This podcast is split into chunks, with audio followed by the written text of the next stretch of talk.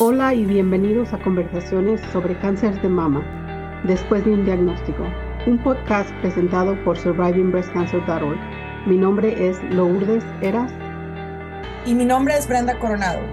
Somos sobrevivientes de cáncer de mama y cofundadoras de SBC para la comunidad de habla hispana, una organización sin fines de lucro que brinda apoyo en una plataforma virtual y educativa, con el propósito de brindar grupos de apoyo y recursos para las personas diagnosticadas con cáncer y para sus seres queridos desde el primer día después de un diagnóstico. Hola y bienvenidos a un nuevo episodio de Después de un diagnóstico. En esta segunda parte sobre el cáncer ginecológico, le damos la bienvenida a Bruna Soletti, una invitada especial quien con valentía ha enfrentado un diagnóstico de cáncer de ovario a su corta edad. También hablamos sobre la importancia de la prevención y la educación, así como conocer nuestros antecedentes familiares para poder tomar medidas preventivas. La doctora Lara nos recuerda que los ginecólogos son la primera línea de contacto y que en caso de diagnóstico de cáncer es crucial ser referido a un ginecólogo oncólogo. Sí, es mucho también la, la actitud con lo que uno lo toma. Yo sí pasé por quimios y por radiación y por todo, de cirugías y todo, pero aún así es, no, esto no me va a vencer, esto no me define. Vamos a, a, a, seguir nuestro propósito y tratar de esparcir la voz de que no estamos solas, estamos para unas para otras. Bienvenidos a la conversación. Y hablamos de los diferentes también tipos un poco de tratamiento, pero también creo que es importante recalcar cuáles son las opciones que tienen si no han todavía tenido hijos y van a pensar en un futuro tener hijos, especialmente si están detectadas con cáncer ginecológico a temprana edad. ¿Cuáles son algunas de la información que uno tiene que saber? Ya, bueno, si son eh, detectadas en una mujer que todavía tiene em, ganas o tiene el deseo de preservar la fertilidad quiere tener hijos y obviamente es una mujer joven, por supuesto que va a depender mucho de la etapa y del tipo de cáncer que tenga la paciente. Pero la mayoría de ellos cuando son etapas tempranas podemos hacer tratamientos eh, conservadores, ¿de acuerdo? Tratamientos pequeños pero seguros oncológicamente. Entonces, por ejemplo, un cáncer cervicouterino en etapa temprana, podemos hacer un cono cervical, evaluamos los ganglios y con un pequeño cono cervical, que es quitar solo un pedacito del útero, em, eh, con eso podemos tener un tratamiento suficiente, márgenes negativos, y con eso la paciente se puede embarazar. Una vez que tenga fertilidad satisfecha, es decir, que ya tuvo los hijos que, que consideró necesarios y que quiso, entonces se completa la cirugía pero va a depender mucho de la etapa. Si me llega una paciente en etapa 3, en etapa 2, por supuesto que yo ya no puedo ofrecerle un tratamiento preservador de fertilidad porque obviamente va a quimioterapia y radioterapia al mismo tiempo. En cáncer de ovario lo mismo, cuando son etapas tempranas e histologías de buen pronóstico, porque el todo podemos decir el mismo nombre, pero dentro de cada tipo de cáncer existen subtipos, existen tipos eh, diferentes al cáncer y tienen un comportamiento diferente cada uno, pese a que se llaman igual, tienen un comportamiento diferente. Entonces hay histologías, hay tipos de cáncer, eh, por ejemplo, ovario, que son bastante buenos y son de buen pronóstico y no se diseminan rápido y, van a poder dejarnos a nosotros hacer en una etapa temprana una cirugía preservadora de fertilidad. Es decir, yo voy por el ovario que tiene el cáncer, hago el resto de la cirugía, linfas, ganglios, etcétera, y puedo dejar el ovario contralateral y el útero. Entonces, saber que si se detecta en etapas tempranas, puedo ser mamá y no está eh, contraindicado y eh, esto no nos afecta el resultado o el pronóstico oncológico. Entonces, por ese lado, hay que estar bien, eh, bien seguros de qué pacientes estamos seleccionando nosotros para poder ofrecerles un tratamiento em, conservador o preservador de fertilidad. Perfecto. Bueno, pues como les dijimos en el principio, tenemos algunas invitadas especiales. Creo que tenemos a una Ah, se acaba de desconectar, Bruna oh, estaba con nosotros y se acaba de, desconectar. Ahorita la dejamos entrar en unos segundos en cuanto se conecte de nuevo. Y así para que la doctora la, presente y nos diga un poquito de, ella, claro. Perfecto. sí.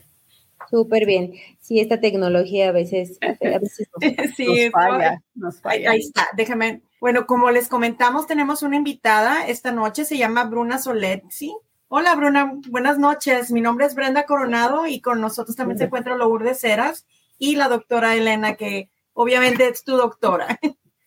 Hola, hola, ¿cómo estás? Hola, buenas noches, ¿cómo están? Mucho gusto con todas. Bien, bien. Gracias. Hola, por- Bruna, ¿cómo estás? Muchas gracias por estar con nosotros. Gracias por acompañarnos. Bueno, yo les voy a contar de Bruna. Bruna, ella tiene 24 años y ella tiene o tuvo un diagnóstico de cáncer de ovario. Sí, a sus 24 años es correcto, lo que justo platicábamos, ¿no? Mujeres jóvenes, ajá, Bruna tiene apenas 24 años, ella ya pasó por un diagnóstico de cáncer de ovario. Eh, fue un tumor borderline, como les decía hace un momento, pese a que es un nombre fuerte, el cáncer de ovario, tenemos diferentes tipos. Entonces, la histología o el tipo que a ella le tocó fue de los mejores, de, eh, de los tipos de tumor de mejor pronóstico. Por eso con ella pudimos hacer una cirugía preservadora de fertilidad. ¿Por qué? Porque fue una etapa temprana y porque tuvimos la suerte de poder hacer esta cirugía preservadora de fertilidad. Entonces, Bruna todavía tiene útero, todavía tiene el otro ovario, obviamente está en vigilancia estricta, pero eh, pues ella, obviamente, como ven, ella es modelo. Ajá. Eh, ella vive en Quito, aunque próximamente ya va a Tarragona. Ya se nos muda a España Bruna, ella es modelo y también Bruna es dueña de una marca de bikinis. Bruna se considera, bueno, ese es como el intro que puedo decir. De ahí, Bruna, creo que ya te toca, toca que tú te presentes con nosotros. Ya, y no sé qué nomás quisieran que les cuente. Bueno, pues ah, lo, lo que, la verdad, lo que ah, no hayamos co- ah, cubrido con tu, Cubierto. Con, tu ah, presentación, sí, lo que no hubiéramos cu- cubierto. Parte de tu presentación, Bruna, quién eres, a qué te dedicas, que ya dije un poquito, pero bueno, tú nos puedes ampliar un poquito más. Claro, a ver, les cuento. O sea, normalmente sí soy modelo, tengo una marca de bikinis y bueno, como creo que como todas que nos ha pasado así, te enteras de la nada, vivía una vida normal hasta que, o sea, sí es como que un boom enterarte la noticia que tienes literalmente cáncer o en mi caso un posible cáncer, o sea, bueno, y veo yo así, aunque sí es como catalogado como uno. Entonces, cuando en la parte emocional, sí es como que, o sea, tú no conoces primero nada, es como que te aterras, sí, me dio mucho miedo, pasé los primeros días llorando porque fue horrible, con, con- obviamente con miedo que te pase algo más, muy feo. Bueno, por suerte, eh, mi esposo también es médico, entonces primero también estaba como que súper asustado, también llorando, pero luego como que viendo la parte, la parte médica, o sea, como que era un buen pronóstico, que va a estar bien, y también por suerte hicimos hablar con, con María Elena y con Iván, su esposo, que también hicieron como que la, la, o sea, mucho más llevadero, pero súper lindos, eh, me explicaban cada detallito para que yo esté tranquila. Entonces, ahí, bueno, igual también dentro de mí soy full, o sea, creo mucho en, la- en las energías, en lo que uno decreta, y yo decía, o sea, yo voy a estar bien, sí o sí voy a estar bien, yo sé que esa cirugía eh, me va a quedar, me va a dejar mucho mejor, y así ha sido. Obviamente también siempre queda, eso como decía María Elena el otro día, queda uno, un 2% de, en cada control, miedo a que vuelva a aparecer, ¿ya? Pero dentro de todo siempre es como que yo, adiós al universo y a la vida, siempre digo como que no, yo voy a estar bien y así tiene que ser. Y por suerte y gracias a la vida ha sido así. Obviamente también ahora exactamente con todo lo que me pasó antes, o sea, comía relativamente bien, digamos, siempre tuve una vida activa, ya eh, obviamente súper dulcera siempre, eh, pero también ahora tengo, tengo mucho en cuenta lo que le meto a mi cuerpo. Por ejemplo, todo lo que compro, o sea, galletas, salsas, lo que sea, que no tengan transgénicos, que no tengan conservantes, y esas cosas que yo sé que a la larga te pueden hacer mal. Entonces, digamos como que en la parte así como que de nutrición y salud, trato de hacer siempre ejercicio, nunca, nunca despreciar un día en el que sé que eso me va a hacer bien. Eh, igual que pues, la parte de la comida muchas veces ser mucho más saludable. Eh, siempre busco cosas naturales que yo sé que son, digamos, les que son antioxidantes, que son para enfermedades oxidativas, que son para cáncer, pa, me tomo. o, empiezo, o empiezo a comer más de eso. Ya, y de la parte, digamos, eh, ya más emocional, también de, de un, un montón de cosas. Ya sí me hago como que, como que a disfrutar más y valorar más mi vida para, esperen, estoy, Me disculpan que estoy agripada. Eh, pero a disfrutar más y valorar más mi vida, más los momentos con la gente que uno quiere. Eh, y también, digamos, que siempre, muchas veces todo el mundo, imagino, más tarde hago esto, más tarde me voy de viaje, pospongo el viaje de mis sueños un año. Y ahorita creo que cualquier cosa, nadie está exento de que el día de mañana te digas, tienes esto tienes esta enfermedad, vas a tener que estar ahí en el hospital, no puedes salir. Entonces yo creo que sí hay que también aprovechar la vida y hacer las cosas en el momento en el que tienes que hacerlas. ¿Cómo te detectaste tú el, el cáncer que, que, tiene, que tuviste de ovario? Eh, realmente fue súper fue una emergencia, porque yo estaba, íbamos a salir de Quito a Cotacachi, es un lugar aquí en Ecuador, en la mañana. Me estaba vistiendo y de nada me dio un ton horrible que realmente me lancé al piso a, retorcerme el dolor. Me tomé una pastilla para el dolor, pero enseguida vomité todo y solo le dije a mi esposo, llévame al hospital, ya no puedo más. No sabíamos qué tenía, solo sé que me dolía un montón. Para esto igual también eh, sí pensamos que era algo del ovario, porque yo a los 14 años fui diagnosticada de ovario poliquístico. Ya, entonces de vez en cuando tenía ovulaciones dolorosas ¿ya? Entonces, el día anterior a ese, a mí me, había dolido un poco, eh, me había hincado, me tomé una analgán, o sea, paracetamol, y me quedé hecha bolita y me dormí. Pero al día siguiente pasó exactamente eso. Entonces, por eso sospechábamos que era algo del ovario o, o capaz algo, eh, ¿cómo se llama? Me olvidé. Le queda a todo el mundo que se te... Apendicitis. Apendicitis, sí. Pero ya llegamos, me hicieron full estudio, yo no podía, me dieron un montón de analgésicos y nada se me pasaba me hicieron full exámenes y ahí vieron exactamente que era una, torsión de ovario causada por un quiste. Ya entonces vieron que mi ovario derecho y mi trompa estaban ya necrosadas, entonces tienen que operar de emergencia. Oh, Hay otro ginecólogo eh, muy bueno, eh, que era, era, profesor de mi, de, mi, de mi novio en ese tiempo, me, me, operó y ya. O sea, yo cuando me dijeron que era eso, ya, yo solo quería que se, se deshagan del dolor, dije, opérenme rápido, duérmenme rápido. Ya me sacaron, ya me levanté, aliviada, ya no tenía ningún dolor. Pero luego, justo en el histopatológico de eso, vieron que no era un quiste normal, sino que era un tumor borderline, exactamente.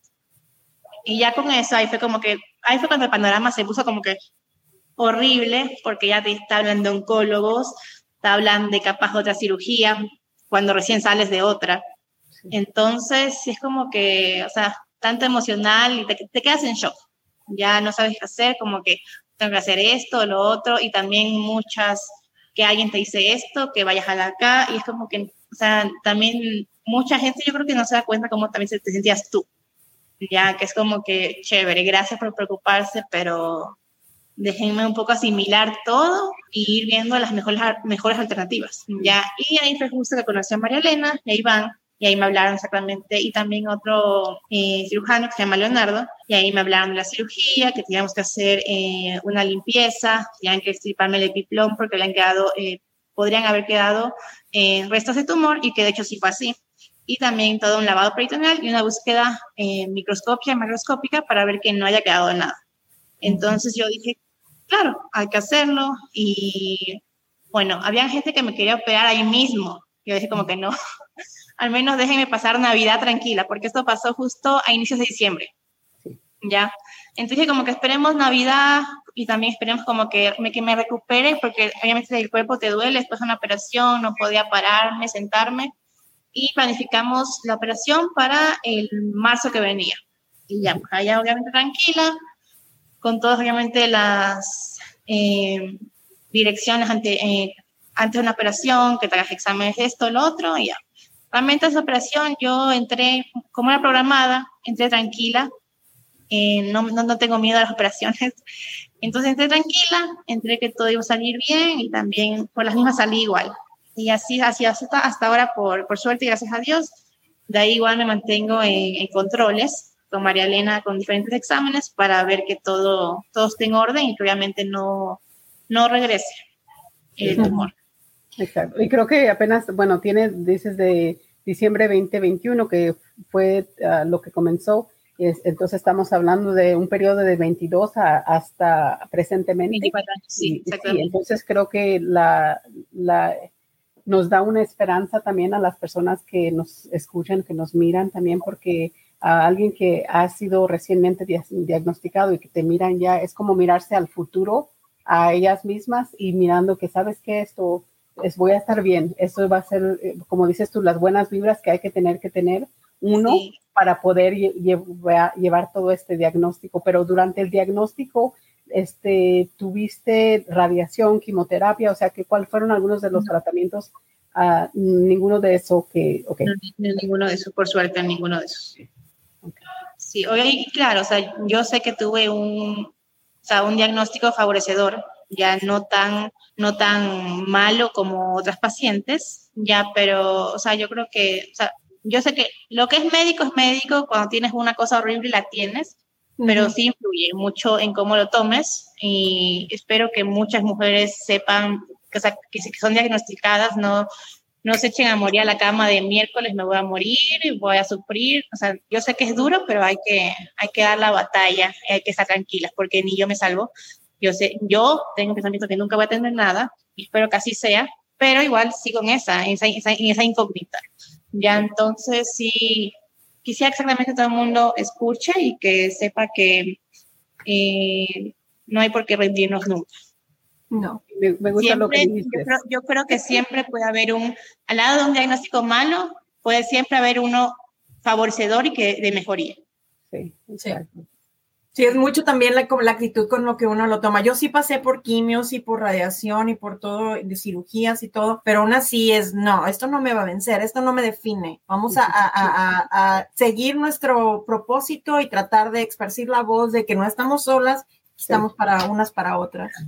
Creo que es importante ese apoyo entre las, no solamente entre las mujeres, pero los hombres también que son diagnosticados de diferentes tipos de cáncer. Estamos aquí para la comunidad latina y te damos muchísimas gracias por compartir tu, tu experiencia, Bruna. La verdad que, eh, como creo que la doctora María Elena Lara le preguntamos, ¿cuál es la paciente más joven que ha, que ha tenido o que ha experimentado esto? Y la verdad que mm, uno no se da cuenta que oh, puede tener tan, tan jovencita como tú a una persona mayor, o sea que de edades a edades y la información es buena. Sí. ¿Alguna otra? ¿Sí? ¿Alguna otra? Yo así, claro, o sea, de edad exactamente, todo el mundo relaciona el cáncer con gente mayor. Ya todos piensan que ah, después de los 32 años puede que me dé eso, pero no. Entonces, o sea, a mí fue una emergencia de un dolor horrible, que sí es el dolor más horrible que he tenido en mi vida, pero creo que sí también deberían, como que hay muchas mujeres jóvenes, o sea, desde los 15 a, hasta los 20, 27 años, con eh, vida sexual, activa, con, o sea, ya, ya eres una mujer, tienes que realmente deberían sí o sí mínimo ir dos veces al año al ginecólogo, que te examinen de todo para siempre estar segura que estás sana. Exactamente. Exacto, sí, sí. Consejos sabios, la verdad. Escuchen, escuchen, por favor. Sí, así por favor. Así es. No, pues obviamente, Bruna, muchísimas gracias. Yo siempre les he, he dicho que el, el, el, que venga de voz de ustedes eh, motiva a muchos pacientes, inspira a muchos pacientes y créeme que a ti, a Ale, que yo creo que no se va a poder conectar el día de hoy, eh, son ejemplos a seguir para otras muchas pacientes que tenemos y que siempre están buscando inspiración y nos dices que Ale, es que Bruna, es que nosotros queremos ser fuertes, valientes como ellas y queremos estar bien. Entonces, siempre les agradezco a ustedes dos porque son como la cabeza de, inspiración de todas mis otras pacientes que han venido detrás de ustedes y que también tienen un, diagnóstico oncológico, que también son jóvenes y que desafortunadamente em, a veces no tenemos tan buenos, eh, tan buenos estadios o tan buenas noticias para ellas, pero aún así eh, siempre agradecerles a ti, a Ale, por esta eh, disponibilidad, por esta apertura que tienen de compartirnos su experiencia, porque al final de cuentas,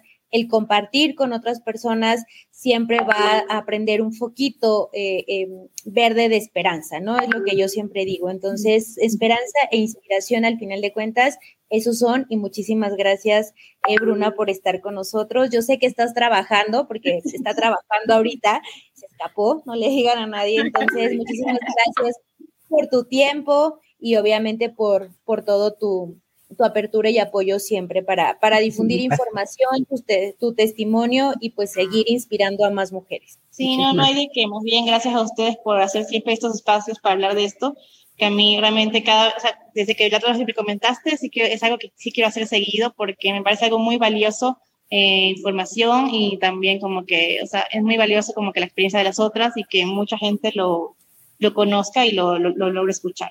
Perfecto. Gracias. Te, te esperamos Sí. pronto de nuevo. Mucho gusto. Claro. Hasta luego. Gracias. Gracias. Chao.